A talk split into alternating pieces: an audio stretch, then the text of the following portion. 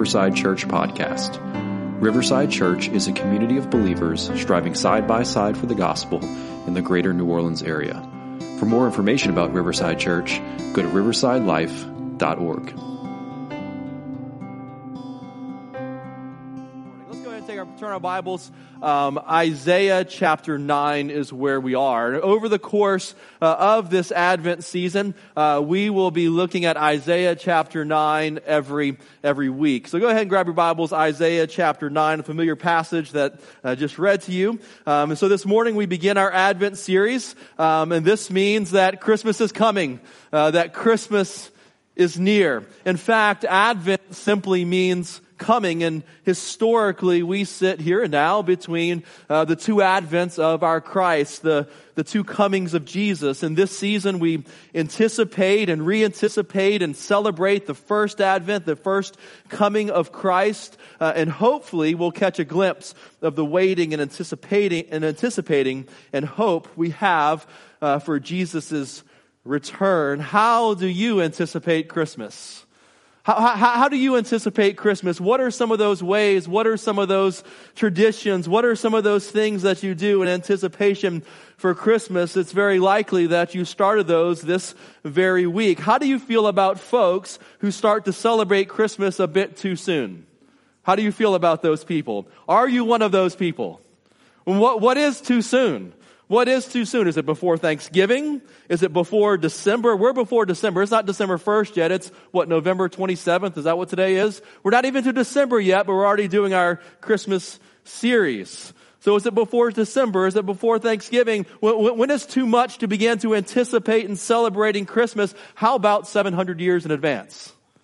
How about that? Is that a little too soon to start anticipating Christmas? Well, to be certain, we can say ever since the Garden of Eden, we were, Eden, we were anticipating the first Christmas with that promise in Genesis 3.15. But for, for our uh, Advent celebrating among us at Riverside Church, we will anticipate and celebrate by considering a prophecy, the one I just read to you, that was announced over 700 years in advance, not just before Thanksgiving, not just before December 1st, but 700 years before Christmas, the people of God had hope and began celebrating the coming of the Christ. And the way we're going to do this is we're going to walk particularly through Isaiah chapter 7 in this very familiar passage that pertains to the Christmas season. A passage that maybe is already near and dear to your hearts.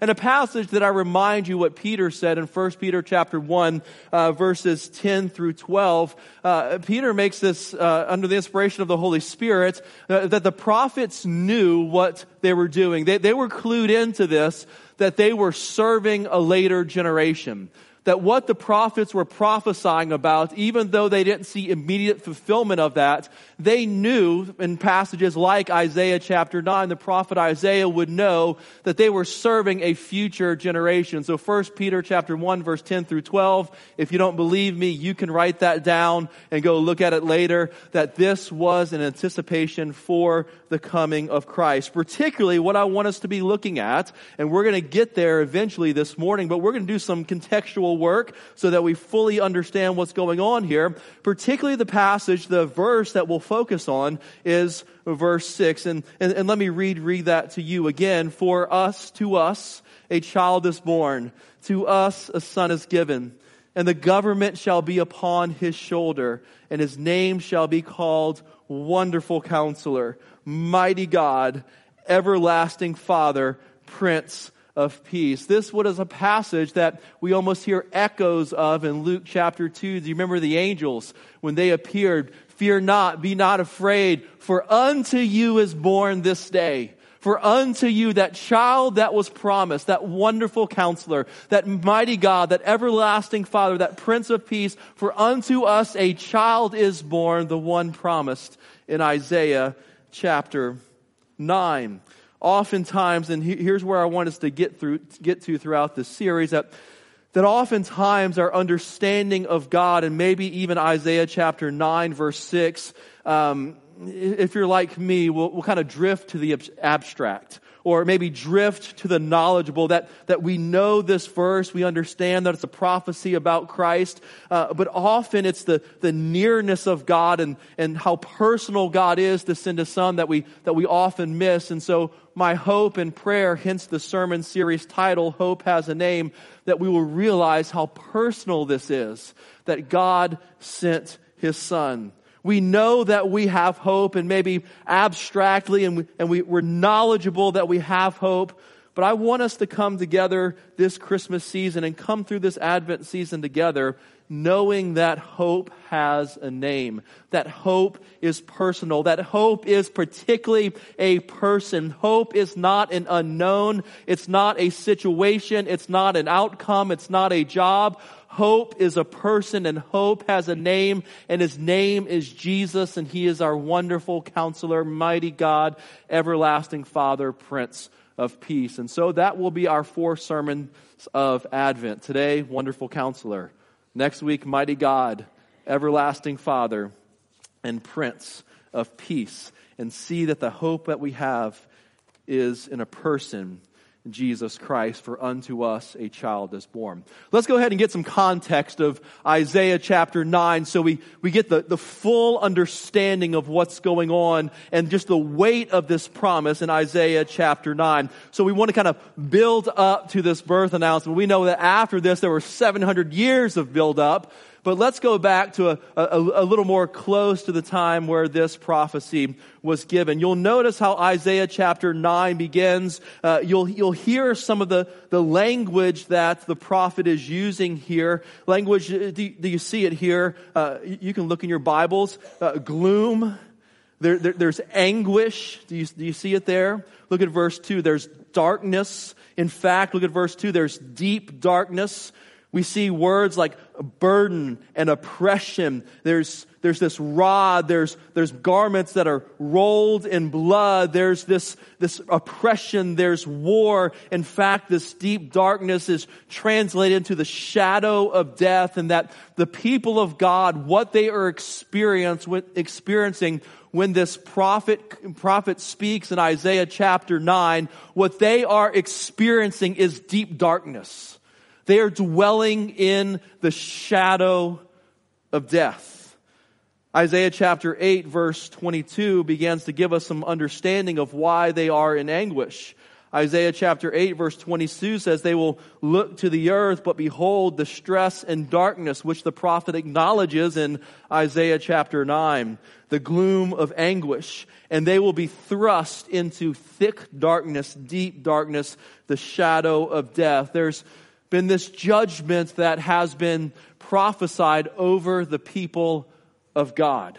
Here's the condition of the people that are receiving this prophecy.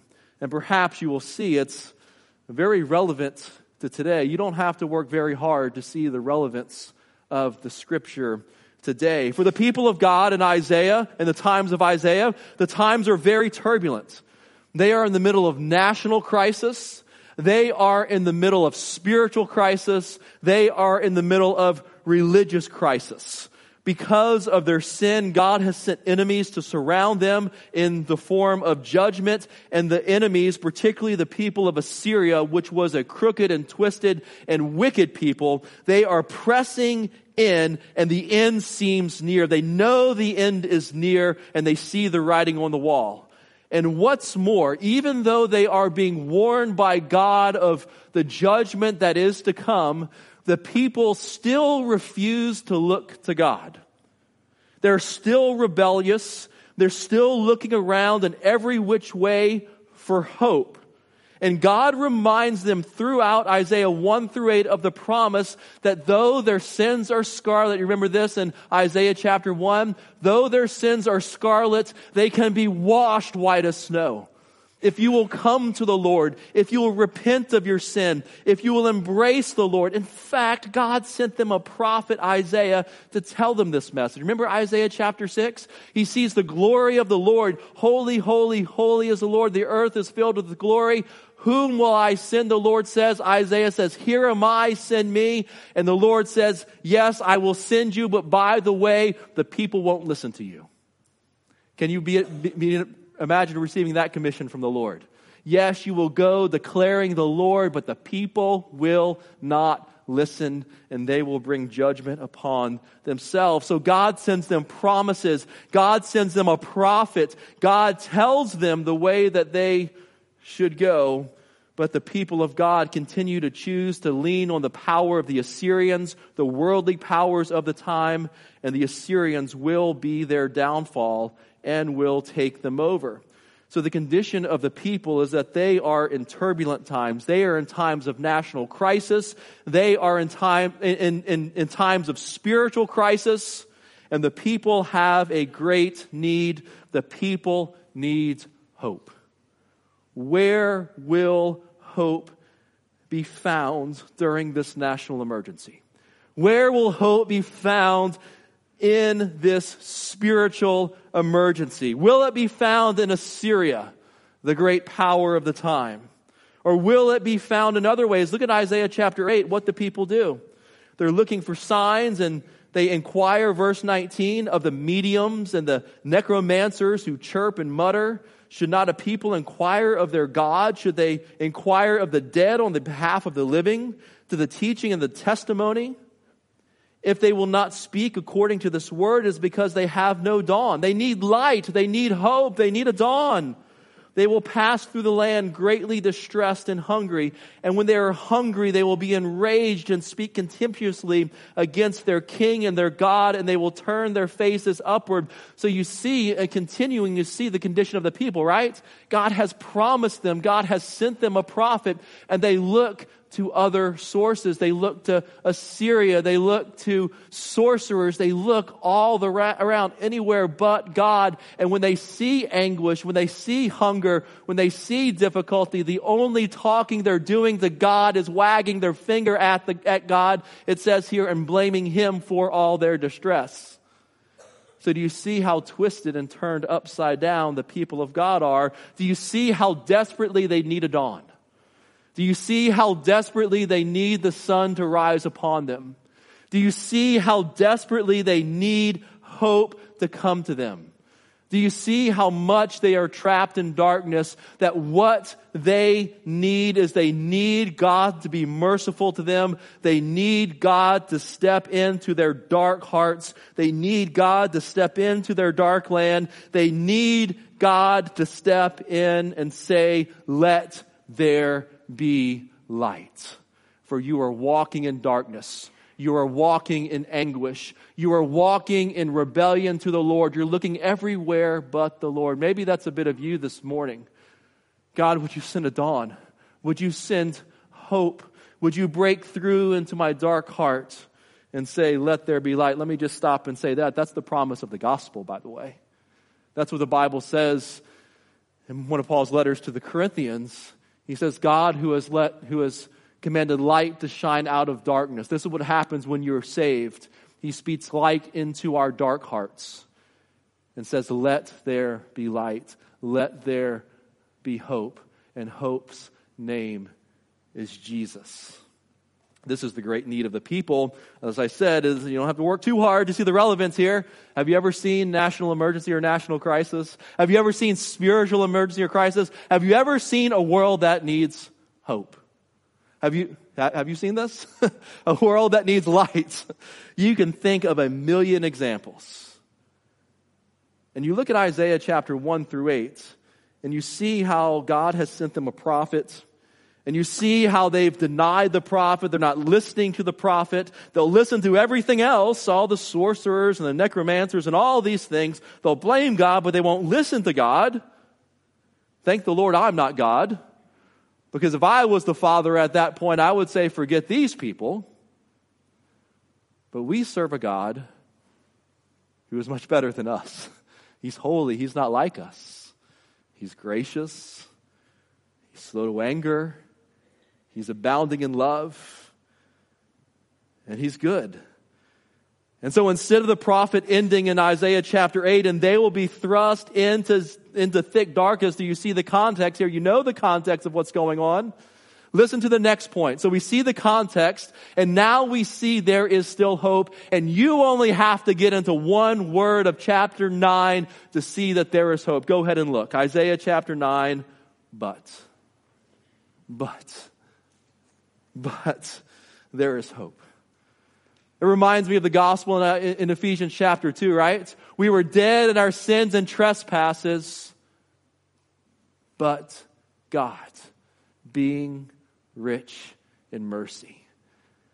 And so do you see the, the, the weight of this? Just, just one word into Isaiah chapter 9. Do, do, do you feel that? But but the people who are in darkness, the people who are in anguish, there is still hope because God is not finished prophesying. God is not going to renege on his promises. He's not to go, go back on his promise. There is still hope because while we are faithless, God remains faithful in this moment of despair, but there will be no more gloom for her who was in anguish, for God is rich in mercy. Do you hear that? Do you feel that hope that is ours in our God? Do you feel that? But there will be no more gloom. So how, how, will he do this? Well, well, first let's, let's look at this, this hope that we have. There will be no more gloom for her who was in anguish. In the former times, he brought into contempt the land of Zebulun and the land of Naph- in the land of Naphtali, but in the latter time, so in the former time, a land of contempt it was, but now, verse 1, he has made a glory, he made glorious the way of the sea, the land beyond the Jordan, the Galilee of the nation. So understand what's going on here. Matthew helps us with this. Matthew chapter 4, verses 12 through 17. I don't re- want to read it. I'm not going to read it to you this morning. You go ahead and look. Matthew chapter 4, verses 12 through 17. When Jesus starts his ministry, this is part of the prophet Isaiah that he quotes because he is saying that the gospel is going to the nations. So he's saying that, that people of God, not only will grace and mercy come to you, not only will you who walk in darkness, not only will you who, who walk in anguish and despair, not only will light shine upon you, but the glorious way will even come to the Gentiles. This promise is bigger than just the people of Israel. This is a promise for the nations. That hope is coming to the nations. That every tribe, tongue, people, and land will hear the gospel of Jesus Christ and can receive the hope that is ours in Christ Jesus. This is not just for you, Israel. This is a promise for the nations, just like it was given to Abraham. This is a promise for the nations. This is a promise bigger than you might imagine. So God is promising that I will move you from gloom to glory, that I will move you. Do you see the people who walk in darkness have seen a great light, verse 2, and those who dwelt in the land of darkness, on them a light has shone. You needed hope. You needed light to shine in the darkness. You needed the Lord who said, let there be light to shine light into your dark hearts. And behold Israel, and not only Israel, but all the nations, behold, your darkness will become light, for light will shine upon you. The nation will be multiplied, and you have increased its joy. Joy will be multiplied. As with harvest, you will experience a harvest. You will experience, you see what it says, the joy as you experience when you divide the spoil of victory. You will experience harvest. You will experience victory even though you don't deserve it. God will break the yoke of your enemies, the yoke of sin, the yoke of shame that lays upon you. He will break it and set you free. And not only you, but all who believe. Not only you, but all who would come to Jesus Christ. Not only you, Israel, but all the nations this good, this news is for.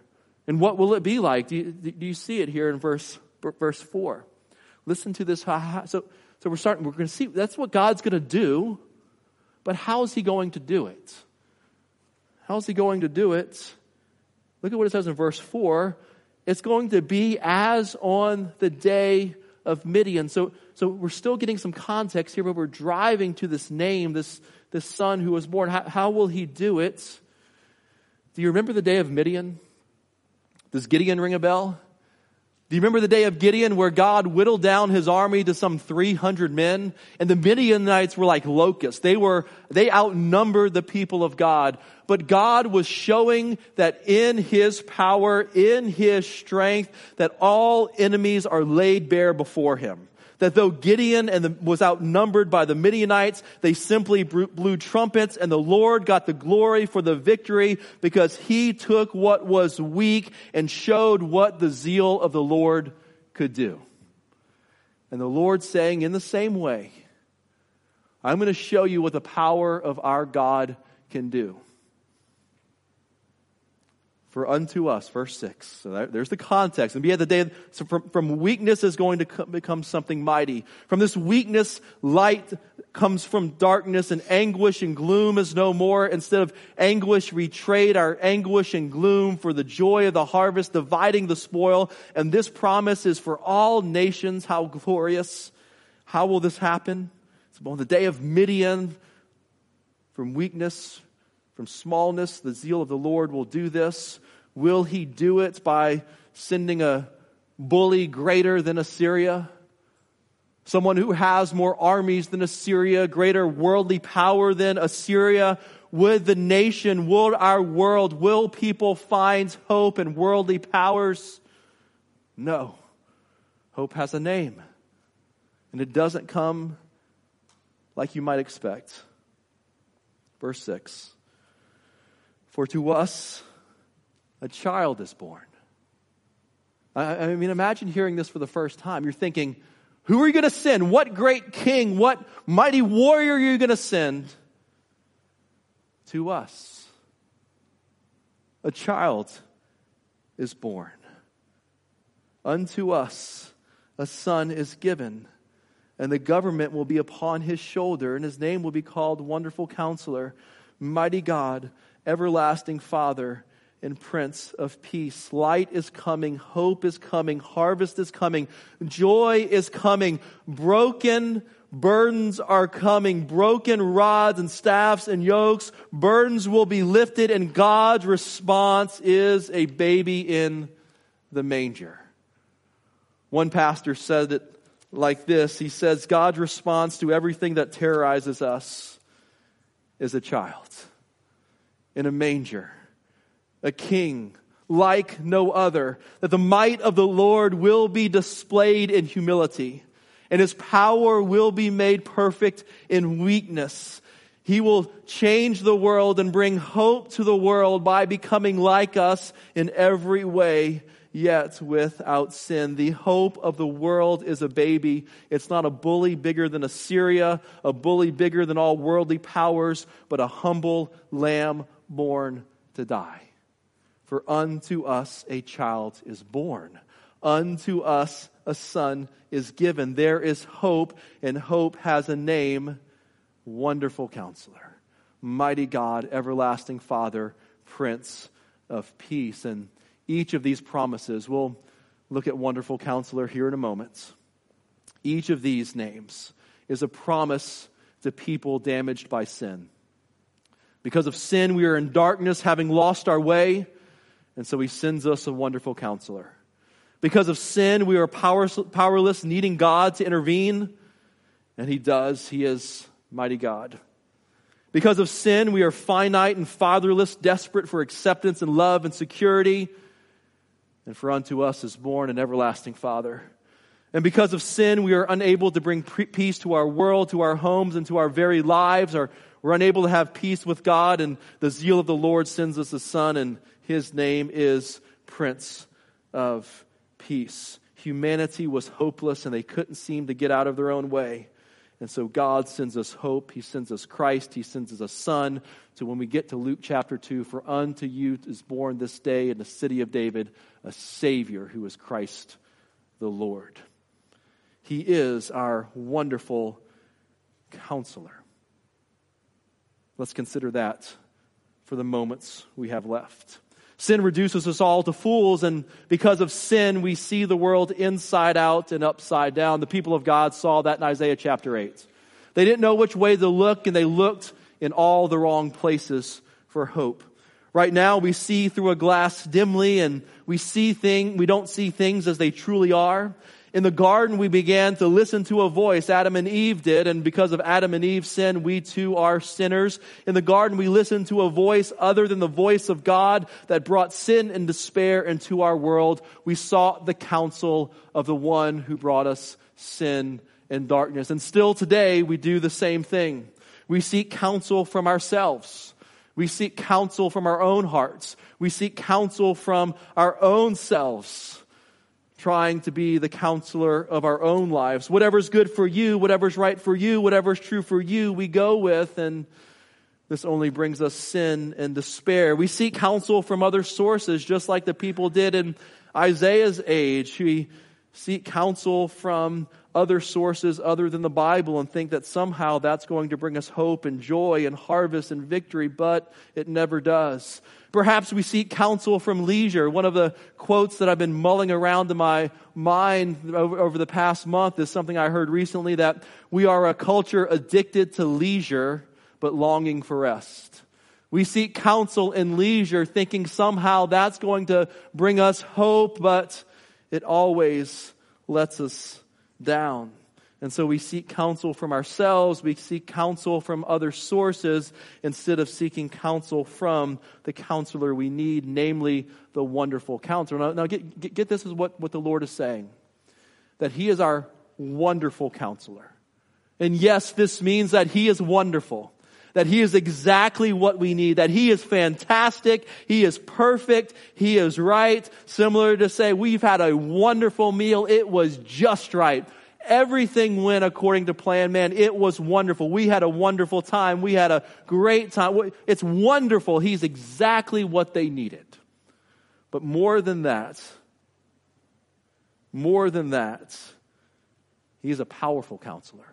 This word wonderful is a, a miraculous counselor.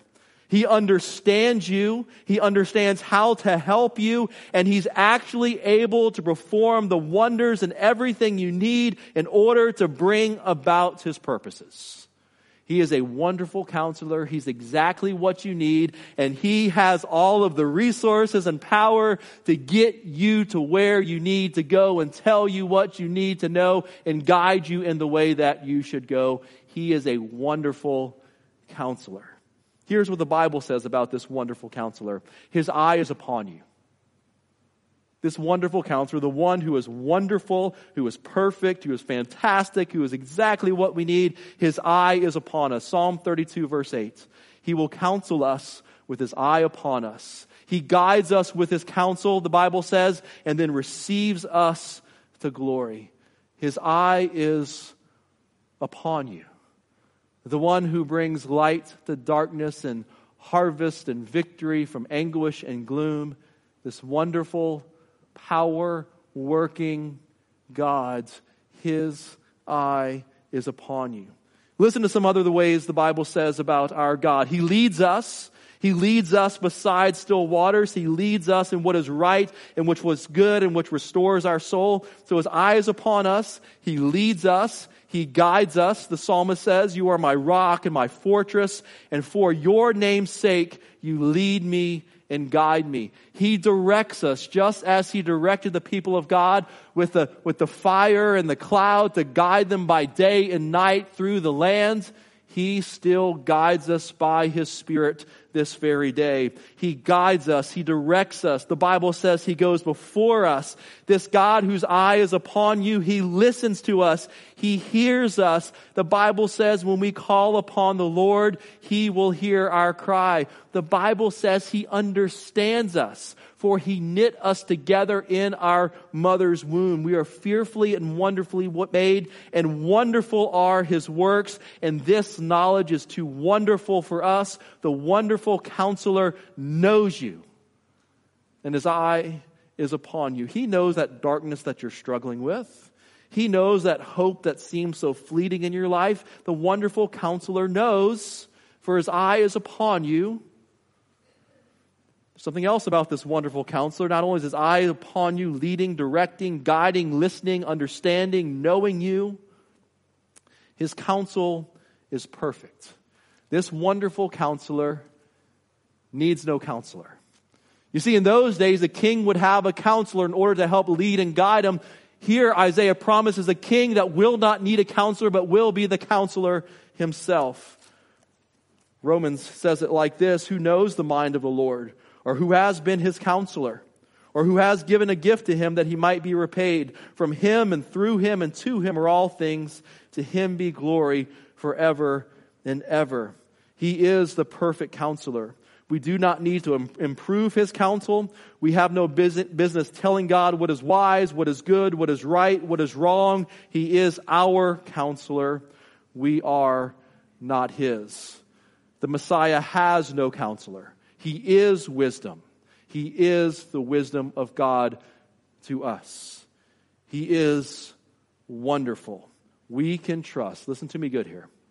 We can trust where He is leading. His eye is upon us. He leads and guides us. He needs no counselor. He knows the end from the beginning. We can trust. Let's start thinking of some application here. Where He is leading and how He will get us there. Understand the darkness that He spoke into in Isaiah's day and made this promise to them that He will send a son and understand the darkness that He spoke into our own hearts and promised never to leave us or forsake us. This wonderful counselor who is able, because he is wonderful and wonder working and can get us where we need to go and is wise enough to get us there and knows where we should lead and where we should go and we can trust where he is leading and we can understand how, and we can trust, we can know where he's leading. Excuse me, let me try this again. We can trust where he's leading, and we can trust that he will get us there even when we don't know how. He is wise. Imagine the people in Isaiah's day. Do they understand? Can they imagine how all the pieces will fit together? Some 700 years later. No. We worry about the details of our own lives. The moments, the days, the weeks, the years, much less 700 years. And sometimes we wonder, can we trust this counter? I don't see how all the pieces fit together. Have you ever been paralyzed by the details of your life? You can trust the wonderful counselor who has a plan and who is wonder working and able to get you there. He does what is right, and his purposes will be accomplished, and he will lead, guide, direct, listen. He understands you, his eye is upon you, and he will get you there. And not only that, he will keep you from stumbling. He not only does what is right, he does what is good. Even when we don't see how all the pieces fit together, he is a wonderful counselor that you can trust. As I say week in and week out, there's no problem too small, no burden too heavy that he's not unable or unwilling to carry it for you. He cares about you deeply. All that baggage that you have, he says, I will take that from you and carry it for you. He's a wonderful counselor. He's not a counselor we go to in this world and give advice, but they are unable to carry that burden upon you. They may be able to give you some very helpful direction through it, but this counselor will bear the burden for you and never leave you or forsake you. And not only that, but he knows you better than you know yourself. He knows you personally. He will diagnose you properly. He will lead you precisely. And you can trust him to deliver you powerfully. He is a wonderful counselor. So here is the promise. Here is hope. In times of darkness and gloom and anguish, brother and sister, you are never without hope. Even when you don't see how all the pieces fit together of your small life, you can trust the wonderful counselor And you can trust this promise in Isaiah chapter 9 that as, he was working through all of history to bring about the fullness of time for God sent his son to die for us, to save us from him, from our sins, he will withhold nothing good from you because this counselor is wonderful. This counselor will come to you. He will shine light in your darkness. He will come to find you. He will comfort you. He will walk beside you. He will counsel you in His Word, but with the help of His Spirit. He will direct you, guide you, lead you, and never forsake you. That is a wonderful counselor. That is hope. And that is Christ. This is who Christ is. The bottom line we see the triumph of God's grace over our failure. We see a people who are looking for counsel in all the wrong places and have Christ come to them, God come to them. And for unto us a child is born, unto us a son is given, and the government will be upon his shoulder, and his name will be called Wonderful Counselor. Let's pray.